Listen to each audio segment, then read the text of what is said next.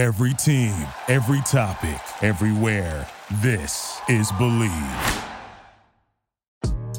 Hey, it's state of state. We got your Nittany Lion update. It's a football discussion with Tom and Justin, so kick back and press play. With former Penn State and NFL defensive back Justin King, I'm Tom Hannafin. This is State of State. This podcast is presented by Bet Online. College football season is in full swing, and the last of the major pro sports leagues are off and rolling. Bet Online remains your top spot for all your live betting action and contests. College basketball is ready to go. The NFL, college football, and the NHL are all in play right now. Bet Online is your number one source for wagering news, odds, trends, and predictions. All the basketball betting action, along with every sport available at your fingertips with both desktop and mobile access for every sport anytime. Head to betonline.ag today or use your mobile device to get in on the action. Don't forget to use our promo code BLEAV, that's B L E A V, to receive your 50% welcome bonus on your first deposit. State of State is presented by Bet Online, where the game starts. Also, State of State is a proud supporter of Blue White Outfitters. Blue White Outfitters was created as a retail shop meant to highlight the confidence, competitiveness, and fearlessness of the elite athletes found throughout the history of Penn State University. Check out the latest Lockdown U and Lawn Boys merchandise today. All sales from Blue White Outfitters directly benefit Penn State student athletes. Visit www.bluewhiteoutfitters.com today. And if you're looking for the perfect beer for Penn State football season, we've got you covered with the State IPA. Special thanks to our friends at Funk Brewing for creating the best tailgate and game day beer for Nittany Lion fans. A limited supply of the State IPA is still available now at beer distributors, grocery stores, Funk's tap rooms, plus select bars and restaurants. Visit www.funkbrewing.com slash beers slash state dash IPA to learn where and how you can get State IPA before it runs out for the season. Check out the link in the description of this podcast for more information. Must be 21 years or older to purchase. Please drink responsibly. Some breaking news in the world of Penn State football and what has been a headline worthy weekend. In the wake of the 24 to 15 loss to Michigan, Penn State football has fired offensive coordinator Mike Yurcich effective immediately. This means that Penn State will see its sixth offensive coordinator during the tenure of James Franklin. For those of you keeping score at home, that means we have now seen the reign of John Donovan, Joe Moorhead, who is beloved, Ricky Rahne, Kirk Ciarrocca, and Mike Yurcich. Donovan, Ciarrocca, and Yurcich all fired. Moorhead hired by Mississippi State. Rahne hired by Old Dominion. So that is the rundown. We are going to get to what Penn State is doing uh, in terms of the interim offensive coordinators. That is an interesting layer to this as well. But Justin, let's sit with this news here for a second. What did you think about this decision by James Franklin and Penn State football? Man, it was unexpected to be completely honest. Even when you, uh, even speaking on if they would make a change at the end of this year, you would think it would wait till the end of this year, right? I mean, I didn't think that they would make almost like a knee jerk reaction, a very reactive type of situation. You can have two ways of looking at it, whether it's we're trying to kid our, our, our aim going forward and get ready for next year, or it's saying that, hey, this is our ultimate issue here to move forward with our offense. Both ways kind of leaves the current situation in limbo, whether it's like, hey, are, are we wrapping up the season? Is if we finish out 11 and 2, is that a um, unsuccessful season since the offensive coordinator is gone? How are you going to continue to retain your offensive uh, recruits? Um, just a lot of different things that just come into hand when you think about firing your offensive coordinator at this point of year. I mean, if you if we're saying that we lost to the top two of the top three teams in the country, and this is the first year for Drew to start, is there something deeper there? I'm not necessarily sure, but I don't. It's going to be interesting to see how they maintain the culture moving forward, and whether it's the defense playing at an elite level or uh, maybe no gain, and if there's no consistent leadership on the offense with a dual um, offensive coordinator situation, we're talking about not having an identity moving forward and our clunky and inconsistent play to this point. It just makes you question, like, okay, well, where is the plan of action moving forward? And was this the right time to call it quits on Mike Yurcich?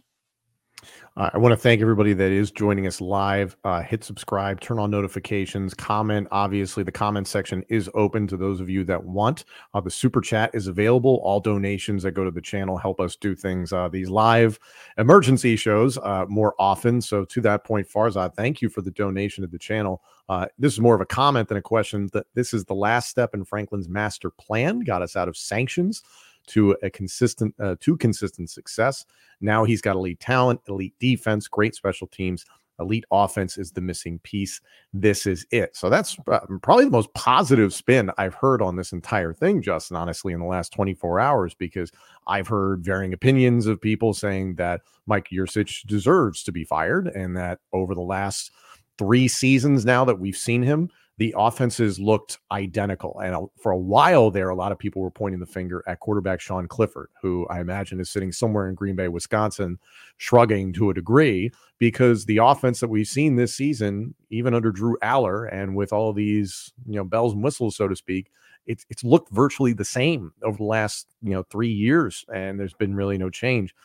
I'm of the mind that a change probably needed to be made at offensive coordinator. And I think there's plenty of fans out there saying absolutely there needed to be a change at offensive coordinator. Here is my overarching concern is that while play calling was certainly an issue against Michigan, against Ohio State, it's been an issue for a little while now. The overall issue for me is game management. And for 10 seasons now, that goes back to one person, and that's been James Franklin. Now, the challenge in this is that James Franklin made the decision to fire Mike Yurcich. So the question all over social media is what is the common denominator in all this? And it's James Franklin. And it keeps it keeps me asking the question will will one of two things happen? One, will James Franklin take a step back in terms of in-game control or will this administration take the drastic step to at some point fire him because let's not forget the other big story that came out today. Texas a&m just parted with jimbo fisher to the tune of a $76 million buyout. James franklin's is $64 million so in the grand scheme of things it's slightly better but i just reasonably don't see them pulling the trigger on firing franklin no, I do not see that happening. But it's interesting that you bring in the athletic director's standpoint from it because at the in the new age of college football, with the realignment of the Big Ten conference, his job is to sell the product on the field. And the one thing that we know when it comes to football, even as my time at the XFL league operations, like when we're selling this product for Vince McMahon, the thing is like it has to be exciting, and that comes from the quarterback and offensive play.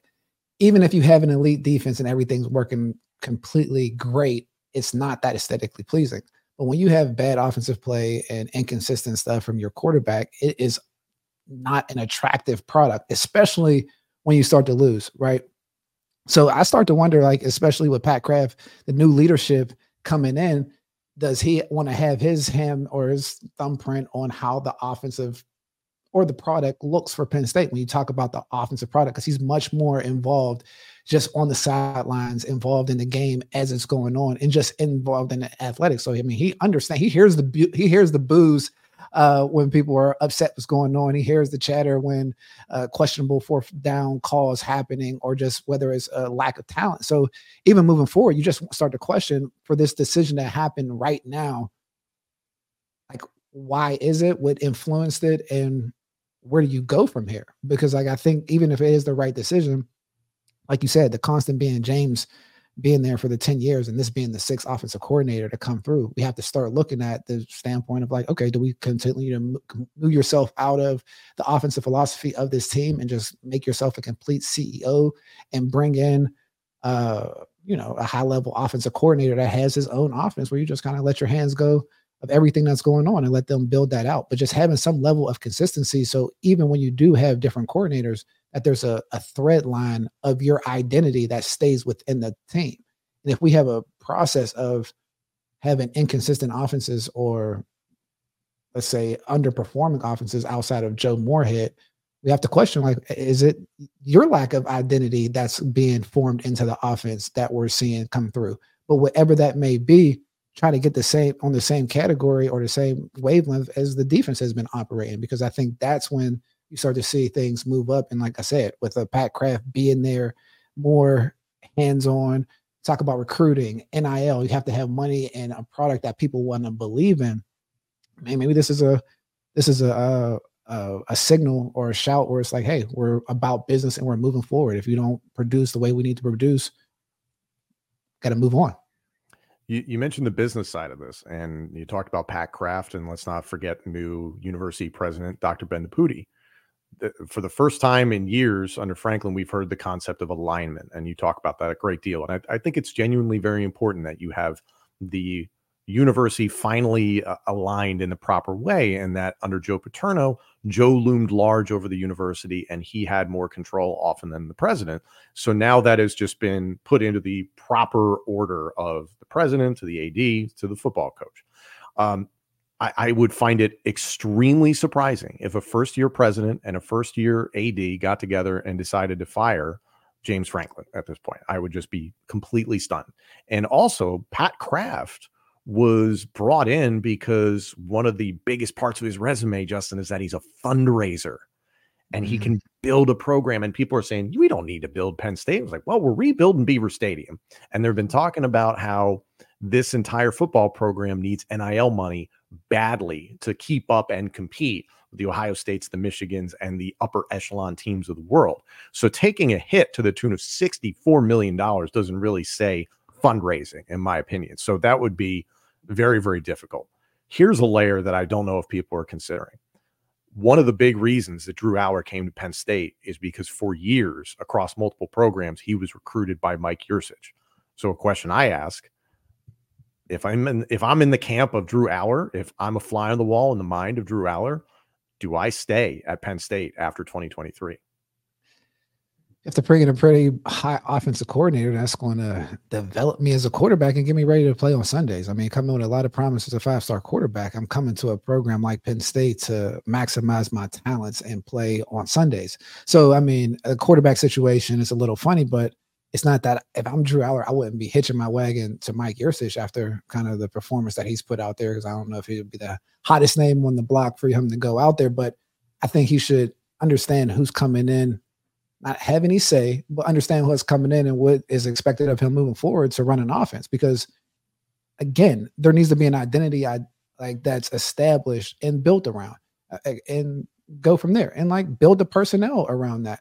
And I think that's that's something that that's a story that you can tell in the off season of like why you made this decision right now. It's like, hey, we know that this is the step that we need to get over. We're out of the playoff hunt this year, so we might as well this is the uh, we might as well get ready for the the championship run next year. So for us to do that, we need to get our offensive and game in order because we have the defense ready, we have the depth here, but telling the story of where we got to move in offense. And the only way you do that right now, when you're about to close up, you figured that the recruiting cycle is about to close up in December. So we're talking the story that we're telling recruits to retain their commitments and attract new guys. This is a part of it. We're like, hey, we're looking and determining that our offensive structure needs to change for us to make that next step. I think that's the verdict that they're coming to. Now, how they tell that story and what they do about that, time will tell.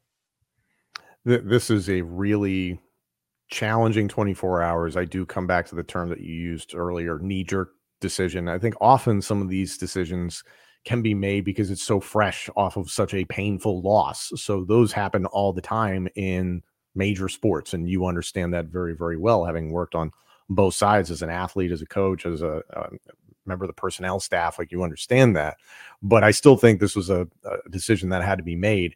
I just don't think it fixes everything. And if anything, Mike Yurcich is is he being made out to be the scapegoat of what happened against Michigan and Ohio State?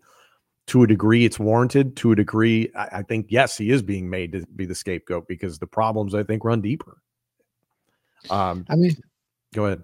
No, I think there, there's something to be said when you say six uh, offensive coordinators in a 10 year span, and you can only point to a few years where I guess they uh, they uh, performed above the line, right? Like sometimes we could say the, the points per game is uh is not a true indicative of how dominating the offense should be, whether it's an exciting football game or not. But outside of that, like you said, it's been a constant where it's been a clunky offense and a lack of quarterback development, to be completely honest. Um, and from that standpoint, if that's something that we need to develop as a program in general, right? When you say like, oh, Penn State hasn't put any quarterbacks in the NFL or had any elite guys on on that side of the ball outside of this, outside of the you know elite skill positions that we've had in the past. How do you fix that? I mean, get somebody that runs the offense the right way, and whether that's James taking a backing up from wherever that piece is, being more of a CEO to the whole situation, but it's a quite interesting interesting uh job opportunity for upcoming offensive coordinators or do they get someone that's established that's going to demand complete control of how they move forward?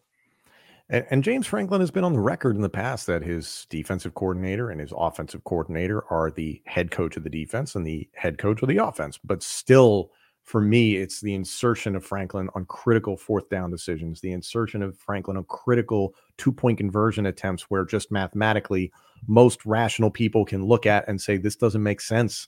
And, and that's a real problem for me just as a fan. I know some people based on analytics disagree with some of those points, but just certain certain decisions yesterday didn't add up. So that that's a whole other thing. And again, I made the point about what, you know, for those fans out there that are you know, in the comment section right now saying fire Franklin. If you got $64 million lying around, there's your choice. And then it's like, I, I would like to believe, Justin, that this is not a university and athletic department that is content with a football program that is really good, not just national title good. Because right now, three times this season, Beaver Stadium's had 110,000 fans in it last uh, yesterday was the second largest crowd in the history of Penn State football. So it does beg the argument of, well, why don't we just let this ride? Because from a business standpoint, we're still making money hand over fist. And it doesn't like what's that investment going to be for us to get that, you know, inch closer, a couple inches closer and try and win a national championship. So there's the business side of all this that is mind bending. And now for the remainder of this season, for those of you that are wondering, uh, this comes directly from uh, bluewhiteillustrated.com, our good friends over there, Thomas Frank Carr, shout out to him. Uh, the co offensive coordinators will be uh, running backs coach Ja'Juan Seider and tight ends coach Ty Howle. So the uh, let's see, Seider uh, picked up the co-offensive coordinator title ahead of the 2022 season. Joined the Lions ahead of the 2018 season. His only prior play calling experience came as the offensive coordinator at Palm Beach Lakes High School in his native state of Florida from 03 to 05, many years ago. That said, he has been long awaiting for an opportunity to be either a head coach or play caller at the FBS level. You and I have touched on that in the past when we've spoken about him and with Journey Brown on this show. Meanwhile, Ty Howle uh, is Letterman, who was the co offensive coordinator at Western Illinois from 2018 to 2019. Considering the remainder of the schedule, you're at home against Rutgers and then you're on the road on a Friday night in uh, in Detroit at Ford Field against Michigan State. Uh, you better be able to beat those teams, even with two co offensive coordinators. When you hear co offensive coordinator, does that worry you at all? I know you know the makeup of Howle and Seider very well. Uh, does it worry me? Not necessarily. I think it goes into more of the problem bucket of or risk bucket of lack of identity if there's just like it's just two people getting the call to plays, right? Like I don't know if they're going to split play calling duties or how they're going to split up the offensive coordinator um, responsibilities. But from that standpoint, I think it's a great opportunity for them both to get a chance to game plan for a week, sit in the offensive coordinator chair, hopefully do some play calling and game plan um, and show their offensive philosophy. But I think that also lends well to the standpoint of we're chalking up this year to get ready for next year and what we need to do to make that move. So I would compare it to almost like the NFL when like the Rams say like, hey, like forget these picks. We're going to make all these picks and get some big players to make the Super Bowl run. And like you said, I don't think they're I don't think Penn State's going to eat a $64 million buyout for James Franklin like Texas A&M did, or even if they should, but making a move like getting rid of someone like Mike Yurcich, that was credited for bringing in the five star quarterback and all the things that he's done from that standpoint. and getting rid of him at this moment, again, I think the recruiting um, deadline or the early signing period has something to do with it when you're telling a story of prospects coming in, whether it's quarterback still committed or they still, you know, what's the situation? Because you have to like make sure that they continue to sign their letter of intent. But it's making sure that you get an offensive identity ready for the offseason so that it's the program is put in and Drew has the best success, best chance of being successful next year, and that the offense isn't an obstacle for the elite defense and personnel that you have on the team because they played good enough defense and special teams to beat to beat Ohio State and Michigan. It's just it's a gut punch when you don't have any help from the offensive side of football. Uh, this is by no means accurate, but a comment here from Panos that uh, Grunkemeyer could decommit. That is just a projection. It's not any accurate information. So Panos, I understand how you're feeling. You know, Ethan Grunkemeyer is a highly touted recruit. For those that don't know, Penn State very excited about him. Is there a possibility that he decommits? I think anything is possible right now. Um, Beau Pribula, who I know we have talked a lot about, and everybody's been talking about this Beau Pribula package and getting a glimpse of it against Maryland, and then you don't see it. All of a sudden, it's just it is what it is. So, like, yeah, if Drew Allar were, for instance, to fall out of love with Penn State, do you use Pribula for three years? It's like theoretically, but who's to say Beau Pribula could be disappointed by this? Maybe he came here more for Yurcich and for Franklin. You you just you just don't know.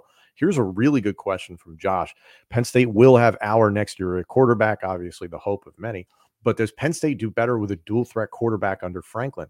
I'll go ahead and answer this. Yes, they have uh, under James Franklin, you can go back to his time at Vanderbilt. He has always preferred a smaller quarterback who is dual threat, doesn't have the biggest arm, but he can run a little bit, maybe a 4 6, maybe a 4 5 type of guy, and he can move the ball down the field and he can create mismatches and you can run those mesh plays and those RPO plays.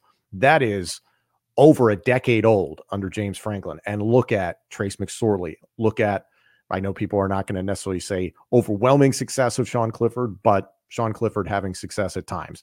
And then you now look at Beau Pribula when he's been inserted into the game has certainly been a spark, but he fits the identity of this offense. So it, it does kind of make you wonder, Justin, did Mike Yurcich really have complete control over the identity of this offense? Or was it, here's what we do, you know, drive my car for me? I think it was a little bit of both, right? I think Yurcich's offense was never that dynamic to begin with. Even when he was at Texas or at the previous places, he was always leaning into his personnel. Like it was pretty much like again the basic aspect of having playmakers run and execute his offense. And not to say, I mean, and we do need an uptick in, in playmakers that can make big plays, but you also have to have you have to have some guts and like like you say, run four verticals every once in a while, like stretch the offense and make sure that you have the personnel to align with the theory that you want to go go against the defense. if your theory is like, hey, we're going to be an aggressive offense, well, make sure that you have aggressive players, right? Whether it's on the outside, play uh, break making playmakers, offensive threats like a quarterback that can run when things break down, um, and just build around that. But you have to have some consistency. Like I, I don't want to beat a dead horse, but six offensive coordinators in 10 years, it's hard to get some type of rhythm, especially when you go with the theory of the offensive coordinator as the head coach of the offense and the defensive coordinator as the head coach of the defense. And you have two different brains kind of building, uh, you know, I'm saying conflicting personalities in the offense and the defense, which we've seen. But if there's no consistency over the six different offensive coordinators, you're going to have problems producing what you need to produce. So hopefully they get somebody in there that knows and understands how to build an offensive identity that fits Penn State's personnel and how they play football. And just going from that standpoint, because I mean, that's what's keeping them from that that tier of being an elite program. And that's what separates elite programs all the time. Because like it happens with uh like I said, Alabama when they were on their runs, like they had a Lane Kiffin, they had a Mike Locksley, but there was a thread of whatever was going on still came down from Nick Saban. And it was like, hey, this is how we're going to run it. This is the personnel that we have and like that and you went along with the times and made sure that that happened and that and we haven't done that yet right? So that's something that needs to happen and especially to continue to get the players in the bucket. That's what I, uh, one thing that i'm going to continue to piece together is like having the personnel that wants to play an exciting offense is critical. So like when you're out here selling Penn state to upcoming offensive recruits, like you want to have someone that says, like, look what they've produced, right? Like, you know, I mean, just for example, just, uh, someone like a Brennan Marion, who's everywhere he's gone, he's someone that you can point to, like, hey, look at the production that he's had now here at UNLV, here with these receivers with his go-go offense, and you get a, a, chance to sell that vision. Not that he, he might be a guy for or a Cliff Kingsbury or um, just different. Josh, Josh Gattis's name is being thrown in the comment section. I'll just throw him out there. Even I mean, well, Gat coming back, but he's had his own little hiccups and, and clunkiness, and there's like there might be it might just mean a whole new fresh slate. You know what I mean? Because even when Joe Moorhead came in from working with uh James, he wasn't he never really worked with him before, and I think that was one of the most successful offensive coordinator relationships that we've seen with Penn State and him. But I mean, if they both come from the same background, I'm just saying we might just need something completely fresh from like an offensive perspective or offensive philosophy and schematic standpoint. So I'm gonna be interested to see it because to get high flying receivers and fun offensive players, you have to show them like, hey, look what we do. that's yeah. how you bring in the talent you need. The the personnel, the playmakers, you, you talked about it, needs to those need to improve. Now, I'm not trying to slight. I think we have an excellent tight end room. I think Penn State has outstanding running backs. So I'm not questioning those positions really, but wide receiver is certainly left wanting. And that was something we've known for a little while, even no disrespect to Parker Washington when he, when he was here. That receiver core felt a step down from the time that Jahan Dotson was there. And Dotson clearly a playmaker. So you need to go get a guy, a couple guys like that.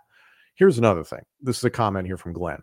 Won't be surprised if Drew transfers. They have no wide receiver talent next year. It's Franklin's fault. Big time misses on getting playmaker talent at wide receiver. Kind of what I was just saying, but I, I bring it up because there's an analogy here that I'd, I'd like to make. So bear with me, Justin. One of the things that I personally, as a fan and as a broadcaster, was concerned about is that this is a five star, highly touted quarterback coming to Penn State when Drew Allar was being recruited. Everybody was like, man, he's he's a pocket passer. He's got a cannon for an arm. He's a little mobile. God, what arm talent he has, all these things. And for me, as a longtime fan, it was eerily reminiscent of the recruitment of Christian Hackenberg and the same exact conversation, the same exact hype. And then when Hackenberg got here, Granted, it was in the midst of the Jerry Sandusky scandal and finally getting his footing. Then he's working with Bill O'Brien. Then he's working with James Franklin. The constant churn. He has been on the record on Adam Breneman's show, uh, I believe, multiple times now, talking about how it just got to him after a while. And he was getting his butt kicked on a regular basis physically, just getting hit a lot to the point after the 2013 season, he went to the National Football League because, in his own words, he just had enough and he needed a change of scenery. And it has been on the record, as I mentioned, that interview with Adam Breneman was phenomenal. It was eye opening to the point that he was like, I just couldn't, he just couldn't do it anymore. And he probably went to the NFL earlier than he thought he should have. So now you have Drew Allar, who against Ohio State and against Michigan has been beaten up and it's not to say that this is the worst offensive line I've seen under James Franklin, but it's certainly had its struggles. Obviously, there's individual talents like Olu Fashanu uh, that have really shined, and other pieces of that offensive line that have great potential potential on Sundays and beyond. But you, I, I, if I'm Drew Allar and being very reasonable, I'm sitting back because this is the age of the transfer portal. This is the age of NIL, and we really don't know what coaches have mastered or at least become experts on this age of college football, Justin. I know you work in this space a ton. If you're Drew Allar, you finish the season, you get into bowl season, whatever that bowl game will be. And I know a lot of Penn State fans are already saying it's meaningless. But if you're Drew Allar, do you wait and see who that hire is? And if it doesn't impress you, are you gone? Are you gone? I mean, are you absolutely uh, you look at the the landscape and see where your options are? Because I think even when you talk about jumping into the transfer portal, you got also have to consider your value, right? Because he hasn't been taking the yeah, he hasn't been completely absolvent of everything that's happened on offense, whether it's like a little bit of there in the headlights, just different areas in it, right? We can just say there's blocking situations, receivers, but at the same time, you got to also understand where your market value is before you tra- jump in the transfer portal. Do I think it would get picked up for, by a team? Absolutely, right? But I just think it's much harder to switch teams, even though we have Joe Burrows and guys like that that move as quarterbacks to go into a full situation where everything is completely in your favor. I don't think he's going to just transfer to a team that's going to have a top five defense ready to play on the back end. I don't think he's going to be able to transfer and even have the pieces in place if we're just suspecting that it's a lack of identity and some glue pieces to bring everything together and he can still be that person to do that. But I mean, if a offensive coordinator comes in that doesn't really run his type of offensive style, he has to be completely honest with it. But is he sure what his offensive style is? Like he hasn't had I mean, this year has been uh, like a roller coaster. So, like, where does he really fit in into that thing? As I mean, I can bring up a real a comment here where it's just like someone said Jason Candle as an offensive coordinator, head coach at at uh, Toledo, and like that's an interesting one too, just in the sense of how many receivers and NFL talent that they've developed at that level at the receiver standpoint, right? Even from you know, I mean, just I mean, I can't even off the top of my head um, bringing any type of any type of guys, but that's a very interesting piece there, and it's it's going to be a, a top end job, but someone that has to have had a history of putting up a lot of points and creative and entertaining offense. I think it's going to be critical with the Pac-12 merging into the Big Ten because there's a certain game of football that's going to be played. Like they they invest in their offense out there. We know that they'll give up 50 points in a heartbeat because they, hey, we'll score 60. So that's something that we got to also catch up with because I mean, it's pretty scary when you can't beat teams and you will keep them to under 30 points. There's a, a lot of people in the comments section talking about uh, just elevate Ja'Juan Seider.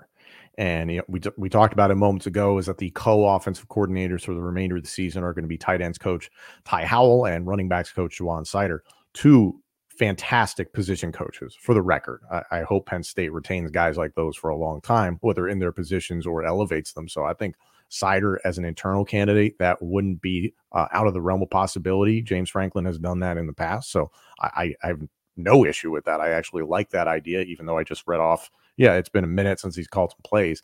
The uh, flip side of the ball, the other thing we aren't even thinking about this is that I'm curious how Manny Diaz receives this he like because we were even concerned Justin about like man he's he's obviously put on tape the last two seasons that he can coach the hell out of a defense whether he's the DC here DC someplace else where he wants to be a head coach all over again that Miami has proven to be a bit of a dumpster fire and that wasn't all his fault so you know what does Diaz do now after this you know is does he receive Franklin axing Yurcich as the right decision or as the incorrect decision I mean, it's pretty tough when you call some elite defenses and you don't really have anything to show for it, right? Like a championship or just someone on the other end because you kind of hold up your end. And that's internal conflict that you have sometimes with elite defenses versus lackluster offenses. But I, I would think if I'm him, I would want to see a change on the offense, right? Because like we're playing at a level that is that we're able to win. So he's going to be a tough one to keep, but at the same time, like I said, like they're if they're this close and we're trying to deem that it's the offensive coordinator and bringing those things together, how much better do you get? I want to I want to wrap this up, and I'm going to steal a line from Dabo Swinney of all people, not my favorite human being that's walking the planet, but uh, a comment he made recently in terms of expectation versus appreciation for what uh, he and his staff have done multiple national titles down there at Clemson. Clemson's on you know difficult times and they've you know fallen off a little bit, but still getting pretty ticked off at a guy named Tyler from Spartanburg. The expectation coming into this season from Penn State fans was to contend for a Big Ten title and maybe contend for the college football playoff and maybe even the national championship. All of those things are off the table at this point in time, barring something catastrophic regarding Ohio State and Michigan, which I just I just don't foresee.